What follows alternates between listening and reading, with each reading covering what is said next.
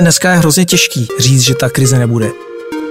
My jsme si zvykli na to, že to všechno umíme řešit tím, že prostě tiskneme stále víc a víc peněz. Já si myslím, že 7% úroková sazba centrální banky je vysoko až. Teďka, když se podíváte na to, jak se hospodaří, tak zjistíte, že ten rozdíl proti té předešlé vládě je minimální. Prostě hospodařily obě dvě ty vlády špatně. Peak.cz. Peak.cz. Peak.cz. Váš podcast ze světa biznisu. Světové finanční trhy v posledních týdnech žijí kolapsy amerických bank i problémy švýcarské Credit Suisse. K tomu ekonomiky ve světě, včetně té české, zužuje vysoká inflace, která se propisuje do jejich výkonů. A když se ohlédneme pár let zpět, tak zde máme ještě dozvuky pandemie covidu i více než rok trvající válku na Ukrajině, která také ovlivnila chod ekonomik. Celá řada názorů směřuje k tomu, že za inflaci může politika centrálních bank z posledních let. Měli bychom se připravit na další globální krizi? O tom si budu povídat s Vladimírem Pikorou, hlavním ekonomem Comfort Finance Group. Peak.cz. Peak.cz. Dovolte, abych vás přivítal v podcastu Peak.cz. Dobrý den. Začnu tedy otázkou, máme se skutečně připravit na další globální krizi? To vůbec nelze vyloučit. Když přišla ta krize v roce 2008, tak vlastně nějaký první signály už byly v roce 2007. Ale mnoha lidem se to nezdálo a byli takový jako moc optimistický, dobře rozjetý, byla za náma řada dobrých let a lidi věřili, že to bude dobrý. Vlastně dá se říct, že i vedení americké centrální banky tím, že nepomohlo Lehman Brothers v září 2008, tak to znamenalo, že teda i oni byli optimistický, i oni si mysleli, že takováhle banka, když padne, tak to prostě ten trh dá. No a ukázalo se, že to nedá. No a dneska jsme v takové podobné situaci. Jsme v situaci, kdy teda už nám padly dvě americké banky, co se teďka docela intenzivně řeší, vedle toho jedna globálně významná švýcarská banka. A najednou teda zase nám tvrdí, že to je v pohodě a že se to dá zvládnout a podobně. No, to je těžko říct, my jsme se v některých věcech evidentně poučili. Poučili jsme se v tom, že když byl ten rok 2007, 2008, tak centrální banky si myslely, že není potřeba za každou cenu dolévat ty peníze do ekonomiky. A teď zase bych řekl, že jsme trošku jako ulítlí, takže tam je tlačíme za každou cenu přehnaně až moc. A ve chvíli, kdy bojujeme s inflací, tak zároveň s tím centrální banky dolívají likviditu, ale ohromným množstvím, což znamená, že najednou ty bilanční sumy, jak měly tendenci u těch centrálních bank klesat, tak zase rostou. A to je taková zvláštní situace, že my jako bojujeme s inflací a jednou rukou stahujeme ty peníze z ekonomiky a druhou je tam sypeme. To je schizofrení, to je úplně nenormální, něco se musí změnit, evidentně to takhle dlouhodobě dělat nemůžeme, prostě jako chtít bojovat proti inflaci a zároveň zachraňovat banky, něco je prostě špatně, někde to musí vybublat a takže vlastně dneska je hrozně těžký říct, že ta krize nebude. Velmi se jako nabízí to, že jsme to zažehnali a už je to dobrý a už se zdá, že akcie se zotavily a hrozně rád bych to říkal. Ale vlastně, když si vzpomenu na ten rok 2008, tak to bylo vlastně způsobem podobný. Si pamatuju, jak už se o tom mluvilo, že ta situace je zásadní, problémová v srpnu a vidíte to najednou potom v září padla Lehman Brothers. A vlastně bylo tady řadu měsíců, co bylo mnoho indikátorů, kteří nám říkali, je to špatný a my jsme pořád si mysleli, ne, my to nějak jako dáme. Tak já si myslím, že možná jsme v podobné situaci a ty bankéři se chovají hrozně divně. Chovají se divně nejenom v tom dolívání peněz, ale i v tom teďka, jak přemýšlí, jak udělají ještě nějakou komplikovanější regulaci. My slyšíme americkou ministryni financí, bývalou guvernérku Fedu Jelenovou, která tvrdí, že je potřeba přitvrdit v té regulaci. A ta říká, podívejte se, ten problém byl u těch menších bank, takže my nepotřebujeme tvrdou regulaci těch velkých bank, ale těch menších a potřebujeme regulaci různých fondů a takových těch kryptoaktiv a tady to, takže všechno takový to menší, všechno takový to, ona tomu říká shadow banks, takový to něco jako banky, ale úplně to banky jako nejsou. Tak tohle to je potřeba ještě víc regulovat. No, to je vlastně strašně zvláštně, si vůbec nejsem jistý, že to je to, co potřebujeme, že na jednu stranu oni si myslí, že to uregulujou, tu situaci, ale když prostě bych se vrátil k ekonomické teorii, tak ekonomická teorie říká, nebo jedna z těch teorií cyklu rakouské školy říká, problém je pouze a jenom v centrální bance a v tom, že si hraje s úrokovýma sazbama jako z jojo. Kdyby nedělali blbosti s úrokovýma sazbama a netáhli to furt nahoru, dolů a podobně, nemysleli si, že jsou chytřejší než trh, tak ta situace nenastane. No a tady podle mě opravdu nastalo to, že v posledních 15 letech vzniklo na trhu mnoho projektů, které byly prostě založeny na tom, že peníze jsou levný a že prostě se dalo financovat, když to dobře vyšlo, klidně i zápornýma úrokovýma sazbama, což bylo úplně bláznivý. No a tyhle ty projekty najednou nedávají smysl, když ty úrokové sazby vyskočily někam na 3-4%, to znamená, že ty komerční sazby jsou ještě vejš a najednou ty podniky jako trpějí. A někde to musí vybublat, takže já svým způsobem jako jsem si jistý, že ta krize přijde. Otázkou je, jestli přijde už teďka, protože ta centrální banka se chová velmi nestandardně už těch posledních 15 let. Co jsme viděli, to kvantitativní uvolňování, záporný úrokový sazby, to je něco, co je absolutně v rozporu s tržní ekonomikou. Je to z mýho pohledu naprosto nezdravý a bláznivý.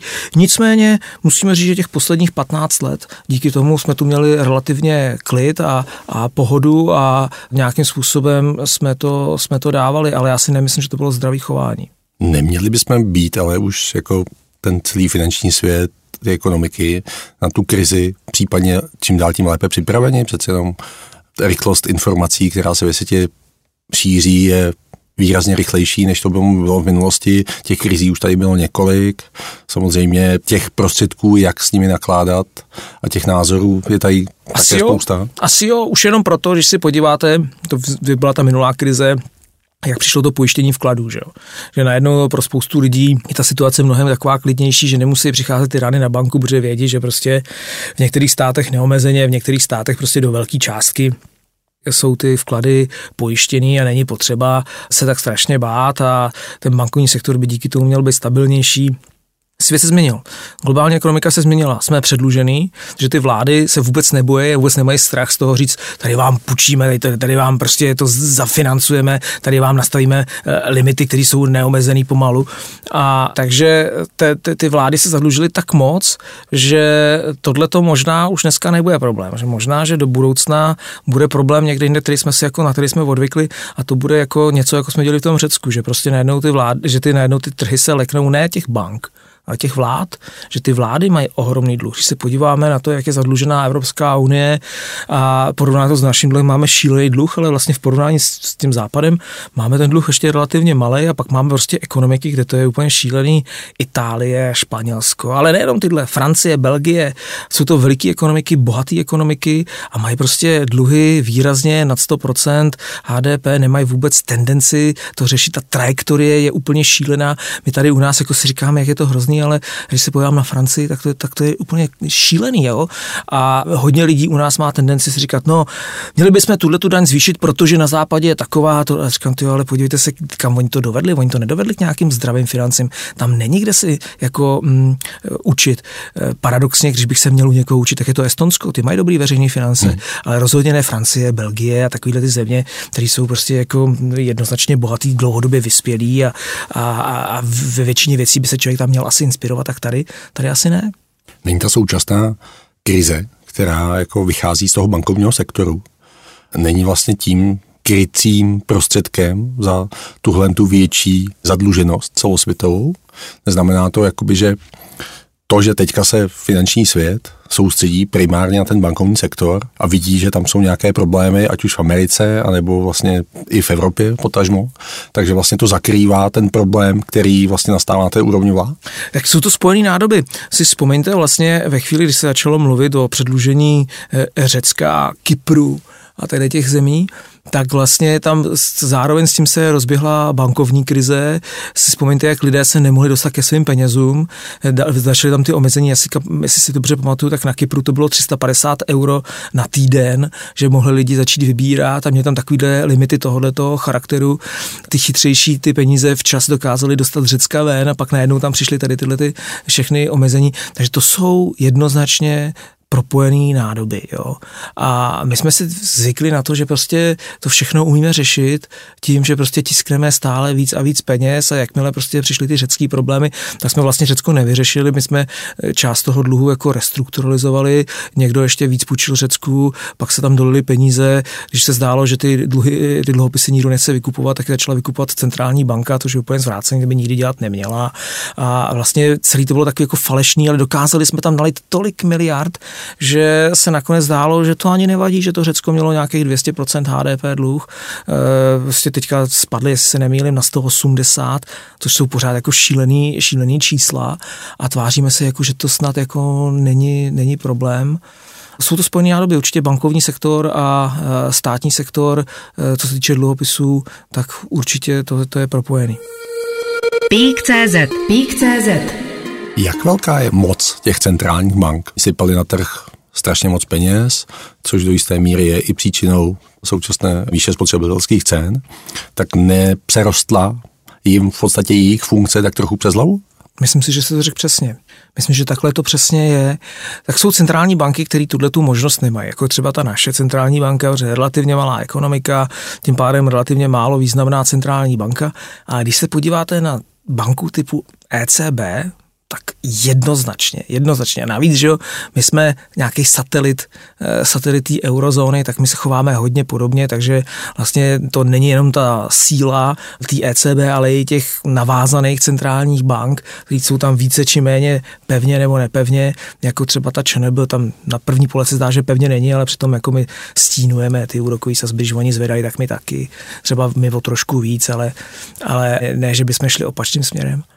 A tak u té ECB určitě. A tam si právě myslím, že ohromný průšvih, ale naprosto jako kruciální, že tam nejsou lidi, o kterých bych si myslel, že jsou to experti, kteří tomu rozumějí, kteří vědí, co dělají, ale prostě, že tam přijdou ty, kteří mají nějakou politický vliv, nějaký výtlak, takže šéfka Evropské centrální banky nikdy nestudovala ekonomii ani finance, nikdy nepracovala v komerční bance, vlastně nikdy nedělala nic, co by se blížilo tomu, co dělá dneska. A ona to je bývalá právnička a ministryně financí Francie. A to je najednou teda ta síla, že to je Francie, že kdyby byla ministryně financí Portugalska, asi tu sílu nemá, ale že to byla Francie, tak se dostala na tuhletu pozici.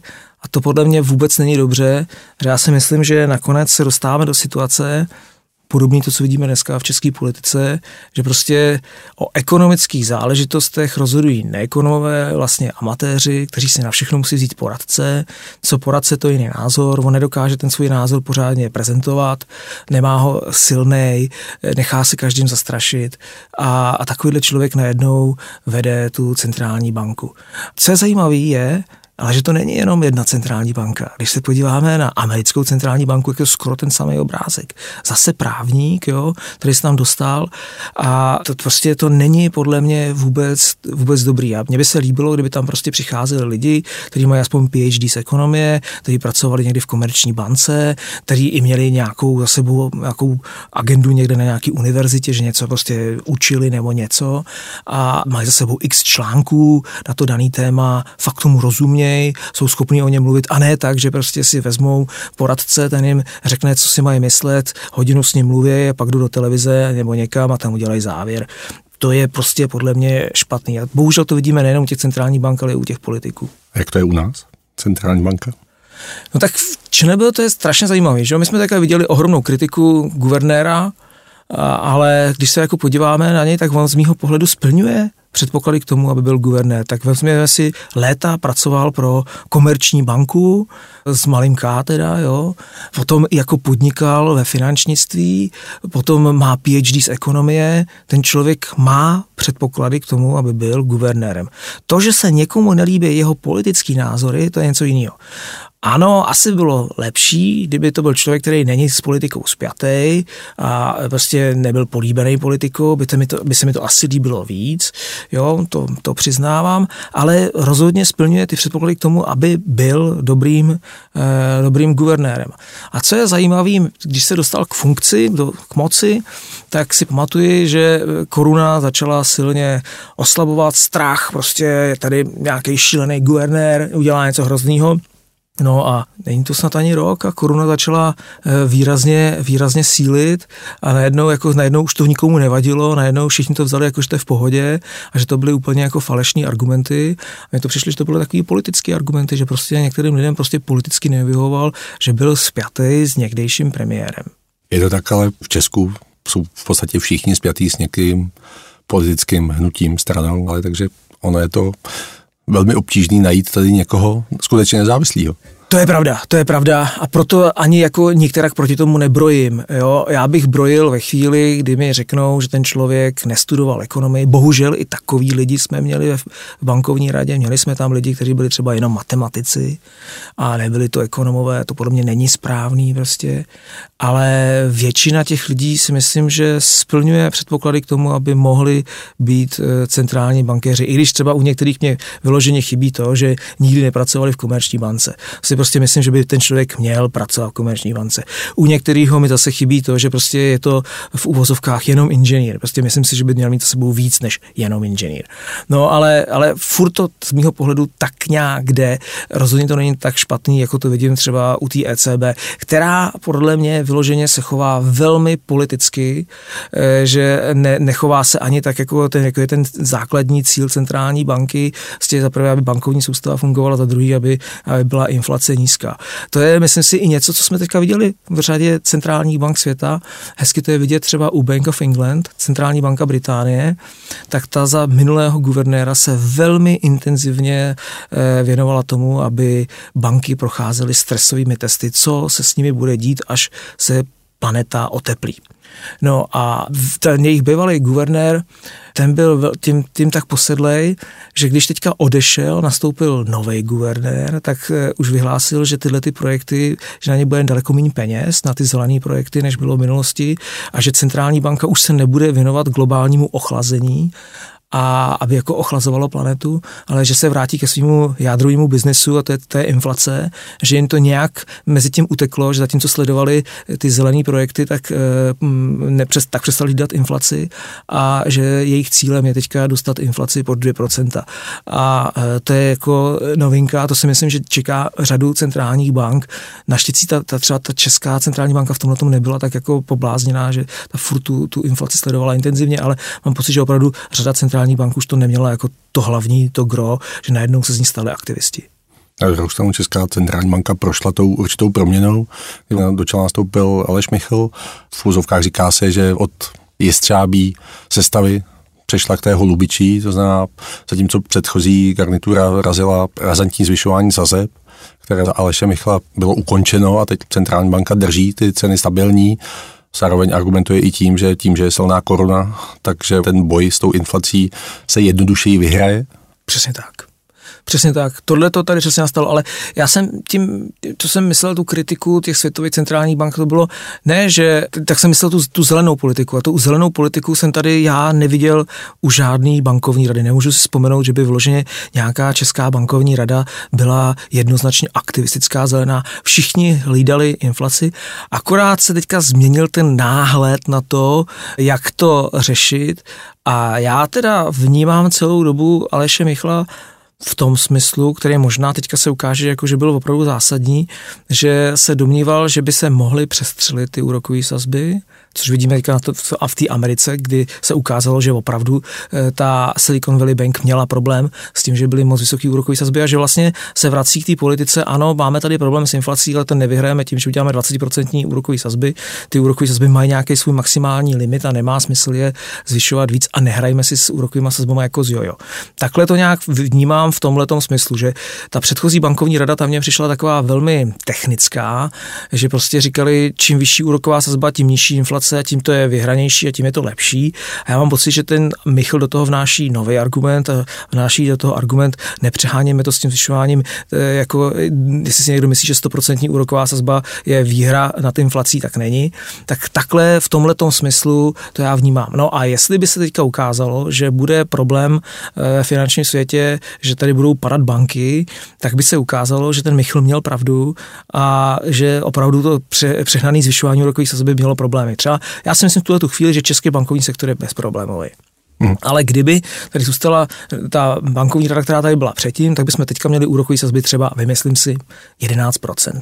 A v takové chvíli by třeba hrozilo, že ty banky by mohly mít podobné problémy jako v Americe. Zatímco dneska si myslím, že ty problémy nemáme.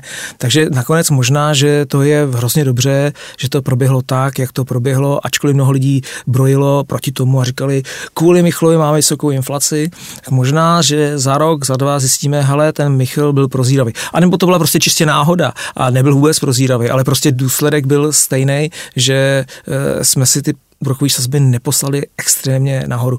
Já si myslím prostě, že 7% úroková sazba centrální banky je vysoko až. Mm-hmm. Říkáte, že český bankovní sektor je stabilní a v úvozovkách bezproblémový, ale nemůže na ní přesto dopadnout nějaká ta bankovní krize z Evropy, protože většina těch hlavních bank je vlastně na zahraničními vlastníky, ať už je to SOŽE u Komerční banky nebo Unicredit Bank. Říkáte to přesně, to jsme viděli přece na té minulé krizi. Tenkrát byly taky banky zdraví, taky byly v pohodě a taky tenkrát nastalo to, že prostě centrály zahlásily stop úvěrování, máme strach ze všeho a podobně a najednou se objevil problém, který do té doby neexistoval. Takže samozřejmě se může přelejt ze zahraničí a velmi snadno, ale furt je to lepší situace, než kdybychom věděli, že ty banky jsou ve špatném stavu a ještě se přelije ten vnější vliv. Takže rozhodně banky jsou zdraví, ale ten problém se může přelít snadno. Může i před tím problémem nějakému přispět i vláda, ať už v tuhle chvíli máme vysokou inflaci, s kterou primárně bojuje centrální banka, na druhou stranu postupně naše zadlužení bytě nízké v rámci Evropy, tak tam stoupá, máme tady vysoké strukturální deficity. To je právě to, za to může vláda. My tady prostě, tohle je věc, která mě hrozně trápí. Když nastoupila tady ta vláda, tak já jsem se radoval. Říkal jsem si hurá, pravicová vláda, udělají to, co dělat mají, začnou prostě snižovat deficity, to, co tady udělal Babiš, bylo hrozný a oni to očistějí. No, jenomže teďka, když se podíváte na to, jak se hospodaří, tak zjistíte, že ten rozdíl proti té předešlé vládě je minimální, prostě hospodařily obě dvě ty vlády špatně. A je mi hrozně líto, že vidím třeba v řadě českých médií, že to si to nepřipustí, že mají to černobílý vidění, jeden hospodařil špatně a druhý dobře. Ne, překvapivě, ačkoliv jsou oba dva na jiném pólu politiky, tak si myslím, že oba dva to dělají špatně. A mě prostě hrozně mrzí, když vidím, že za první 2 měsíce roku tady ta vláda má deficit 120 miliard korun. To nepamatuju. Si pamatuju roky, kdy jsme měli tohleto za celý rok a ne za první 2 měsíce. To je prostě strašně špatný hospodaření. Já vím, že je válka na Ukrajině. Já vím, že jsou drahé energie a prostě jedno s druhým, že to vnější prostředí tomu nahrává a že ta situace je komplikovaná, že asi se nedokáže sestavit přebytek. To všechno vím, ale zároveň si prostě myslím, že 120 miliard je extrémně moc, že to je strašně špatný a čekal bych nějaký jasný řešení. A my tady prostě teďka máme to, že vláda říká, podíváme se na nerv, zeptáme se nervu, nerv nám něco poradí a my si na základě toho rozhodneme. Já bych chtěl, aby tady byla prostě vláda, která má jasný programový prohlášení, říká, tady jdu do voleb s tím, že udělám to a podle toho se budu chovat. A že tady teďka šla vláda, u který si nepamatuju, že by říkala, že bude zvyšovat daně a najednou šup, ona bude zvyšovat daně a k tomu má takovýhle hrozný deficity. Já bych třeba čekal, že teda, když teda na začátku řekli, že nebudou zvyšovat daně, takže teda budou snižovat výdaje a budou říkat tak, šup, my uděláme to, že zastavíme dlouhodobý nárůst státních zaměstnanců a že propustíme nějaký úředník. Já místo toho slyším... Přesně pravý opak. Přesně toho je pravý opak, takže já bych prostě chtěla vidět jako nějaký jasný šetření. A potom, když vidím, že šetří prostě na důchodcích, tak říkám, tyjo, ale přece důchodová reforma vždycky měla být založena na tom, že se těch stávajících důchodců netýká a týká se těch mladých a ty mladí se tomu nějakým způsobem přizpůsobí a staví se to prostě z toho druhého konce, vlastně z té jako záležitostí budoucnosti, a ne, že se udělá ta důchodová reforma jako přítomností, že ty aktuální důchodci budou trpět. Pamatuju se, jak vždycky říkalo, hele důchodci, vy vlastně nemusíte tu důchodovou reformu ani sledovat, to je mimo vás, toho se bát nemusíte, to je prostě něco pro malý. No a najednou se ukáže, že to je obráceně, že mě to vlastně jako trápí ta vláda, že ten deficit se vyvíjí šíleným směrem a ta opatření, která jsou navrhovaná, jsou z mýho pohledu špatná, že já bych prostě přišel s tím, že bych říkal tak, tuhle tu instituci škrtáme, tady tyhle ty státní zaměstnance škrtáme, tohle to dělat už nebudeme, protože na to nemáme a podobně. A místo toho já mám pocit, že tohle to vůbec neprobíhá, neustále jsou tlaky na nějaký další výdaje a to je z mého pohledu velmi špatně. Takže taky proto vidíme to, že ratingová agentura Fitch zvyšuje odhad pro to zadlužení státu ke konci téhletý vlády, že to už, když spoustu lidí mohlo říkat, no jo, on roste dluh, ale taky roste HDP, takže vlastně ten dluh ku HDP se nemění, jenomže zdá se, že ne. Tady prostě ten dluh poroste mnohem rychleji než HDP, takže teďka by tato vláda měla končit s tím, že bude mít 49% HDP. To je velký dluh. A když to protáhnu dál, tak to vlastně znamená, že ta příští vláda, kdybychom měli tohleto hospodaření, se dostane na dluhovou brzdu. Něco, to jsme si jako neuměli představit, jsme si kdysi nastavili dluhovou brzdu jako něco, že to asi se nedotkne, že to se nás asi netýká, že se nebudeme hospodařit jako Řekové. No ale my hospodaříme jako Řekové, že se přiblíží ta dluhová brzda a jaká je otázka, co s tím budeme dělat. Já si to jako představím, jako, že to bude podobné jako s tou současnou vládou, když se říkalo, budeme valorizovat nebo nebudeme, tak na podzim ještě říkali, že nebudou, nebo mění ty valorizace a v březnu už se vědělo, že budou. Tak předpokládám, že až tam bude ta dluhová brzda, tak nastane podobná situace, že prostě budeme těsně před ní a furt to nebudeme řešit a pak to necháme úplně na tu poslední vládu, která už nebude mít vůbec žádnou šanci, takže nakonec pravděpodobně nějakou ústavní většinou řekne, my tu dluhovou brzdu měníme. Je to důsledek toho, že ta vláda je ve vleku boje o voliče a je ve vleku toho politického cyklu, kdy v úvozovkách má jenom 4 roky na to vládnutí, protože v momentě, kdy začne dělat nepopulární kroky, škrty, zvyšovat daně a tak dále, aby vylepšila ten státní rozpočet, respektive celkově ty strukturální schodky a celkově ten systém, tak asi nebude dělat úplně populární opatření. No to je takový, že mně přijde, že dřív v těch předchozích vládách, jako když byla třeba ještě jen ta Špidlova vláda a tyhle, tak tam se jednalo pro ty 4 roky. Topolánkova vláda a podobně. Ale ve chvíli, kdy tam přišel k moci Babiš, tak mně přišlo, že to se to tak uvolnili ty stavidla a narostl tam takový populismus, že Babiš byl jasně populistický, ale podle mě ta stávající vláda taky. Ta je v tomhletom akorát to jako otočila ty zrcadla, jo? Že Babiš říkal, hele, mý voliči jsou důchodci, budu dělat všechno pro důchodce. Ta stávající vláda říká, moje voliči důchodci nejsou, nebudu dělat pro důchodce nic a zaměřím se na mladý. A teďka přichází prostě věc, která je pro mě šílená, že říkají, pojďme, ať můžou volit i lidi, kteří mají jenom 16 let. A to jsou prostě pro mě takový ty populistický kroky, takže prostě teďka prostě nastavíme ty pravidla, budeme říkat, mladí to potřebují tak a pro mladý. A jako to najednou se vykašleme na ty starý, jakože tady společnost je řece jako širokospektrální, nemůžu říct, že prostě tady jsou tady jenom mladí nebo jenom starý. No ale ty poslední vlády se vyloženě chovají tak, že říkají si, moji voliči jsou tyhle a proto já to budu dělat. To si jako dřív tolik jako nepamatuju, že by to až takhle bylo nastavený. Bylo to nastavený spíš tak, že prostě tyhle jedna strana byla jako lidovci, byli spíš jako rodinný, ODS byla spíš jako podnikatelská a podobně. Teď se to tak všechno slilo do takového jednoho unicelku, z kterého já prostě necítím nic konkrétního, akorát cítím opravdu, že jedni jsou spíš pro mladý, jedni jsou spíš pro starý. To je něco, co mi jako nepřijde vůbec dobrý, takhle dělit tu společnost. Vidíte nějakou cestu z toho ven? Nevidím. To je to, co mě jako trápí. A co je na tom ještě zajímavý, že já to ani nevidím, jako že by to byl problém jenom České republiky. Já mám pocit, že tyhle ty věci jsou vyloženě jako globální a přijde mi, že to je propojený přes média, přes sociální sítě, že vlastně hrozně moc kopírujeme to chování, že mnohdy mám pocit, že Češi nadávají na něco, že se jim něco nelíbí a mají pocit, že to je problém jenom tady. No a pak se potkám s někým z Německa, probírám si ten problém, říkám, no to máme úplně to samý.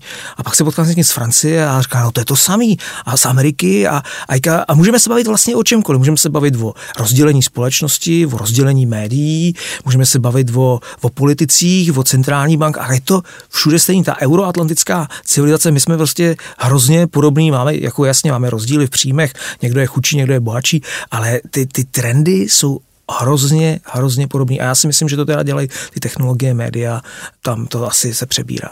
A taky možná to, jak hodně těch studentů jezdí do zahraničí a jsme opravdu hrozně moc propojení. Se to možná spoustu lidí nezdá, i ty společní manželství roste, že ona Češka, on Holanďan a podobně, to propojení je tady evidentní. Máme se tady čím inspirovat v Ázii třeba? No to vlastně nevím, protože na jednu stranu je ta Asie velmi inspirativní tím, jak jsou výkonní, jak jsou produktivní, co všechno prostě dokážou. Když se dělají takový ty studie ohledně těch důchodových reform, jo, tak když přijde taková ta situace, jako že se řekne, že stát není schopný pomáhat těm lidem v tom důchodu a že teda řešení je, že se bude chodit do důchodu v 68 a podobně, tak u nás jsme naštvaný, ve Francii hnedka vyběhnou do ulic a už tam hoří popelnice a lidi prostě strašně brojí. Když se to samý v těch průzkumech je v Ázii, ptají se těch lidí, co by na to dělali, na takovýhle opatření, tak v té Ázii vám řeknou, aha, budu muset víc pracovat. A neřeknou, jako, že půjdu na ulici a budu zapalovat něco a budu bojovat proti vládě. Prostě absolutně to přijmou a jdou, že budou pracovat víc. To je něco, co my vůbec jako neumíme, jsme se jako zvykli, jsme strašně zlenivěli, v tom jsou strašně inspirativní. Jenomže pak je to jako přehnaný. Teďka je to asi 14 dní, co se rozhodovalo o tom maximálním týdnu pracovním v Jižní Koreji. A v Jižní Koreji přišli, a doufám, že se nespletu v tom čísle, a řekli 69 hodin týdně. To je vlastně skoro 10 hodin denně, 7 dní v týdnu. A měli pocit, jako, že to je ten limit. Jo, to si u nás nemůžeme představit. Jako u nás máme představu, jako, že 42 je moc. Jo, prostě jako to. No, a my myslíme, že bychom měli mít 4 pracovní dny v týdnu a ta Korea prostě je ochotná dělat takhle moc. Nakonec ten záměr neprošel v té Koreji. Mladí lidi řekli, že to není v souladu s nějakým rozdělením času mezi rodinu a práci. A tak nakonec to neprošlo, což jsem vlastně jako hrozně rád, protože jinak ty Aziati by nás úplně ušlapali. Oni jsou neuvěřitelně pracovití a vlastně až extrémně a vlastně si dovolím představit, co z toho života mají, to není žádný život, jako být každý den v práci. Jo, tak to jsem rád, že aspoň tohle neprošlo, ale zase na druhou stranu si říkám, to, co je u nás, to je druhý extrém, jako chtít pracovat 4 dny v týdnu, mně přijde málo. Takže v zásadě růžová budoucnost spočívá v tom, že nám tady vznikne umělá inteligence, která najde optimální systém, optimální řešení. No to je něco, to je úžasný, to se mi hrozně líbí, jako pozorovat, jak rychle, dramaticky se vyvíjí ta umělá inteligence a co všechno dokáže. Jak vlastně za málo peněz dokáže udělat ohromné množství práce. Tady je hodně lidí, kteří se bojí té umělé inteligence a mně to přijde, že není potřeba si ji bát, že vlastně spíše potřeba ji umět zkrotit a umět jako využívat ten potenciál, a mít spolupracovníka. Myslím si, že když teda lidi dokážou s tou umělou inteligencí spolupracovat, tak jejich produktivita hrozně zroste. Já si dokonce myslím, že jsou takový ty představy ekonomů o hospodářských cyklech a jak vždycky přijde něco, co tu planetu nebo kontinent úplně nadzvedne, jo, viz motor, že jo, jo, doba páry a podobně, tak to nás posunulo hrozně dramaticky, pak nás dramaticky posunuli počítače a možná, že teďka ten další hybný faktor bude umělá inteligence, která nás ve stejné logice posune vpřed a že díky ní dostaneme ohromnou produktivitu práce a potom teda možná s tou umělou inteligencí si dokážeme představit i ty 4 dny práce, že prostě to nás dostane někam úplně dál. Ale to je něco, co neumím úplně dohlídnout, protože ten vývoj je tak rychlej a tak jako těžko představitelný pro člověka, který není vyloženě IT expert, ale je na druhou stranu, když si vzpomenete, co říkali IT experti o umělé inteligenci před 5 lety, tak se vlastně všichni mýlili. Nikdo si neuměl představit, jak ten chat GPT bude krásně fungovat už teďka a jak levně a jak bude snadno dostupný a podobně. Takže možná, že si to nedokážou ani experti představit. Říká Vladimír Pikora, hlavní ekonom Comfort Finance Group, který byl hostem podcastu Peak.cz. Díky za zajímavé povídání. Já vám taky děkuju, naschledanou. Peak.cz. Peak.cz. Poslouchali jste váš podcast ze světa biznesu. Další ekonomické a biznisové zajímavosti najdete na Peak.cz.